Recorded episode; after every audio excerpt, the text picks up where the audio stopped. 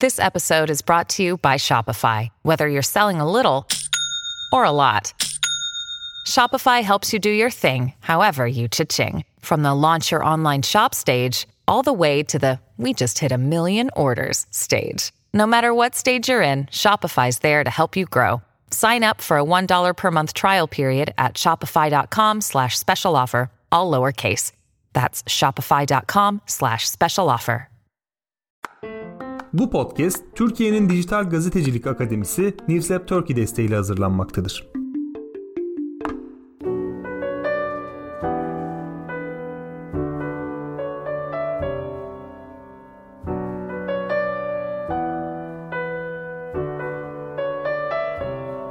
Vasistas, haftalık Almanya gündemi. Herkese merhaba. Vasistas'ın yirmi ikinci bölümüne hoş geldiniz. Ben Ali Sözen. Bu hafta Almanya gündemindeki tartışmaları sizlere aktarmaya çalışacağım. Bildiğiniz gibi programı üç kişi yapmaya çalışıyoruz daha çok. Ancak Akın ve Ayşegül'ün programlarının yoğunluğundan dolayı bu hafta ben tek kişi aktarmaya çalışacağım gündemi. Almanya'nın gündemindeki temel konu geçtiğimiz hafta konuşulan ve önümüzdeki haftalarda da konuşulmaya devam edeceğe benzeyen ağır silah sevkiyatı Ukrayna'ya yapılması gündemde olan ağır silah sevkiyatı var. Bildiğiniz gibi takip eden dinleyicilerimiz de hatırlayacaktır. Almanya çatışma bölgelerine özellikle yakın zamana kadar silah sevkiyatından kaçınıyordu. Şubat ayında Ukrayna'daki savaşın başlamasından sonra bu konuda bir paradigma değişimine gitti Almanya ve savunma silahlarının Ukrayna ordusuna sevkiyatına onay vermeye, bu konuda Ukrayna'yı desteklemeye başladı. Ancak yine burada söz konusu olan sadece savunma silahlarıydı. Tank savar füzeleri gibi.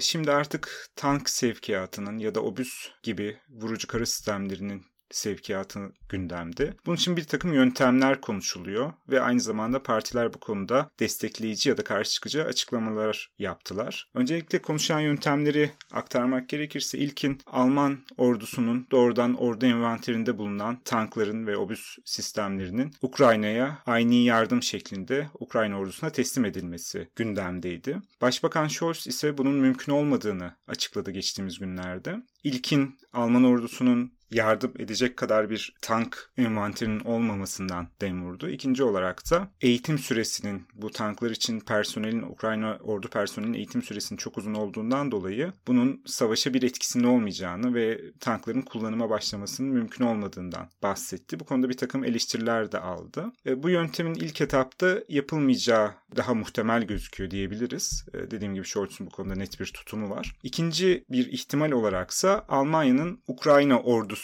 ya da doğrusu Ukrayna hükümetine nakdi yardım yapması ve kredi kolaylıkları sağlaması ve bu finansmanla da Alman silah endüstrisinden alınacak silahlara da satış onayının verilmesi gibi. Yani dolaylı olarak silahları Almanya'nın alıp Ukrayna'ya göndermesinin bir dolaylı yolu olarak görebiliriz. Oradan nakdi yardım ve bu nakdi yardımla da alınacak silahların satışına onay şeklinde bir ihtimalde konuşuluyor. Bu opsiyon daha muhtemel gözüküyor tabii eğer ağır silah sevkiyatı Alman hükümeti tarafından uygun bulunursa. Bir üçüncü opsiyon da bu daha çok S P D tarafının doğrudan ağır silah yardımı yapmaktan kaçınmak için bulduğu bir ara çözüm diyelim. Bu da tank değişimi şeklinde adlandırılıyor. Bu da eski Sovyet tanklarını envanterinde bulunduran ülkelere, işte bunlar arasında Çek Cumhuriyeti var, Slovenya var. Bu ülkelere ellerinde bulundurdukları eski Sovyet tanklarını Ukrayna'ya yardım şeklinde göndermeleri ve bunların yerine de Almanya hükümetinin doğrudan elindeki modern tank sistemlerinin verilmesi, yani dolaylı olarak o ülkelerin ordu envanterinin modernizasyonuna gelecek bir tutum bu da. Bu üç ihtimal konuşuluyor. Dediğim gibi ilk ihtimal biraz daha doğrudan Alman ordusu envanterinden çıkacak tankların gönderilmesi mümkün gözükmüyor şu anda. Ancak e, muhtemelen Almanya'dan yapılacak ve şu anda da bir milyar euroluk bir miktardan bahsediliyor. Bir yardım, ardından da Alman savunma sanayinden bu finansmanla alınacak tank ve obüs sistemleri gündemde şu anda. Tabi burada partilerin tutumu arasında ve özellikle koalisyon hükümeti arasında bir takım uzlaşmazlıklar var. İlk etapta F D P tabii ki doğrudan silah yardımını destekliyor. Bunun için de dün yapılan yirmi üç Nisan Cumartesi günü yapılan parti kongresinde güçlü bir destek çıktı bu konuya. Bu konuda ciddi konuşmalar yapıldı. Ardından Yeşillerin de yine ağır silah sevkiyatını özellikle Dışişleri Bakanı Baerbock ve Ekonomi ve İklim Bakanı Habeck tarafından yapılan açıklamalarla net olarak desteklediğini biliyoruz. Burada bir tek S P D'nin tutumu, özellikle Başbakan Scholz'un da söylediği, burada yapılacak ağır silah yardımlarının Rusya tarafından bir savaş sebebi olarak görülme ihtimalinin ve bunda durumun dünya çapında bir savaşa dönüşme ihtimalinden çekinerek bu yardımları desteklemediğini söylemişti. Tabii bu tartışmalar nereye varacak?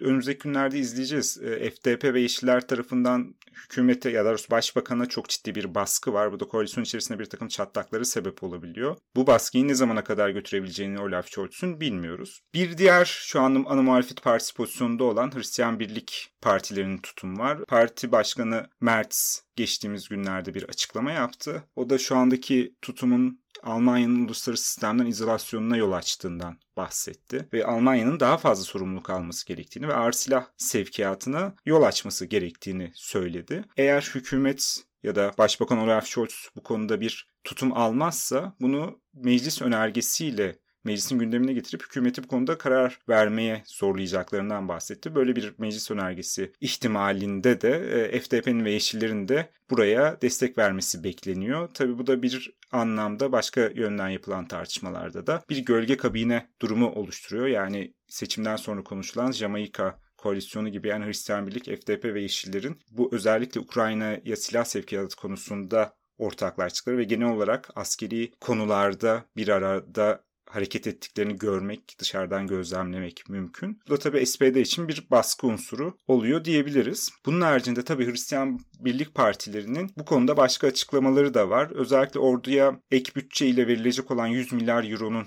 nasıl verileceği konusunda açıklamaları var. Scholz bu yüz milyar euroluk ek bütçeyi açıkladıktan sonra bu henüz meclise gelmedi. Tabii bu yüz milyar euro şu anda ordunun kullanımında değil. Önce bir bunu anayasal bir değişiklikle, bir anayasa değişikliğiyle bu bütçenin çıkarılması gündemde. Burada tabii Mert'in açıklamasında söylediği yüz milyar euronun sadece silah alımına ayrılan bir bütçe olmasını istediğini söyledi. Yani en azından Hristiyan Birlik Parti'nin tutumunun bu yönde olduğunu söyledi.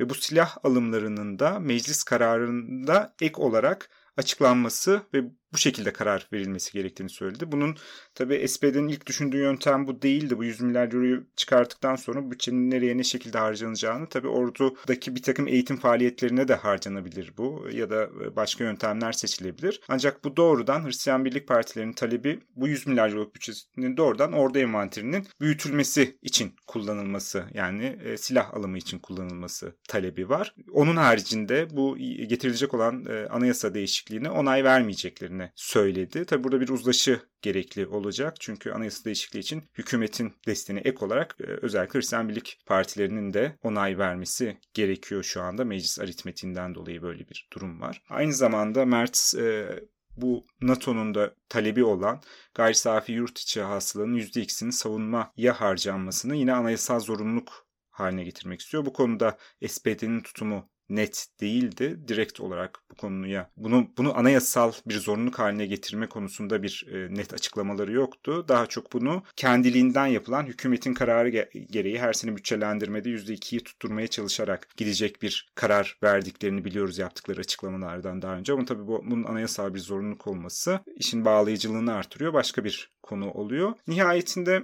Almanya'nın özellikle ordu ve savunma konusundaki kararlarının son dönemde gittikçe NATO'nun da istediği tutuma yaklaştığını, özellikle yıllar önce aslında anti-militarist, hatta pasifist bir e, hareket olan Yeşillerin ve aynı zamanda nükleer enerjiye de karşı çıkan Yeşillerin bugün artık öyle bir noktaya gelip Almanya'nın nükleer silahlanmasına destek veren öncü partisi haline geldiğini görüyoruz. Burada tüm siyasal alanda bir kırılmadan, bir değişimden söz etmek mümkün. Burada bir tek S P D'nin bu konuda biraz daha dikkatli davrandığını söylemek mümkün. Ancak yani dediğim gibi Hristiyan Birlik Partileri, F D P ve Yeşillerin bu konuda net talepleri var ve bu talepler birbiriyle uyuşuyor ve bu yönden de aslında bir takım tartışmalarda da Yeşillerin bu savunma sanayine ve silahlanma yarışına verdiği destekle artık Almanya'nın dışişleri politikasındaki sol gelenekten koptuğunu ve daha çok sağ gelenekte kabul edilmeye başladığını söylemek mümkün. Bu da yeni bir tartışma noktası doğuruyor ve burada tabii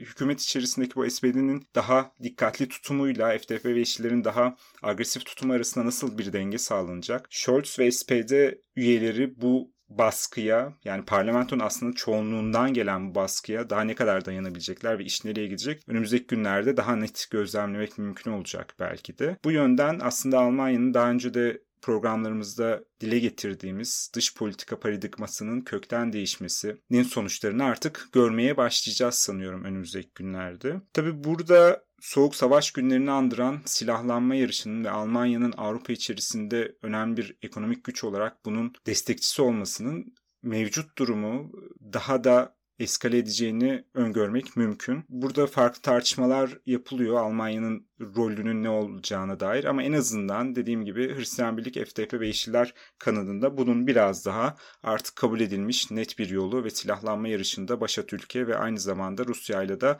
belki dolaylı olarak silahlı çatışmaların desteklenmesi halinde bir politika görüyoruz önümüzde. Bu konu dediğim gibi çok sık tartışılıyor ve zamanla belki de koalisyon içerisinde daha büyük çatlaklara yol açabilir ya da bahsettiğimiz anlamda Scholz'un bir tutum değişikliğine ve S P D içerisinde belki bir tartışmalara yol açabilir. O yüzden özellikle ağır silah sevkiyatı ve Ukrayna savaşı meselesinde hükümeti önümüzdeki günlerde de zor bir sınav bekliyor diyerek konuya aktarabiliriz herhalde. Geçtiğimiz haftanın ana tartışma noktası buydu. Önümüzdeki günlerde de daha çok tartışılacağını bekliyoruz. Bu haftalık sanıyorum aktaracaklarımız bu kadar. Önümüzdeki haftalarda görüşmek üzere.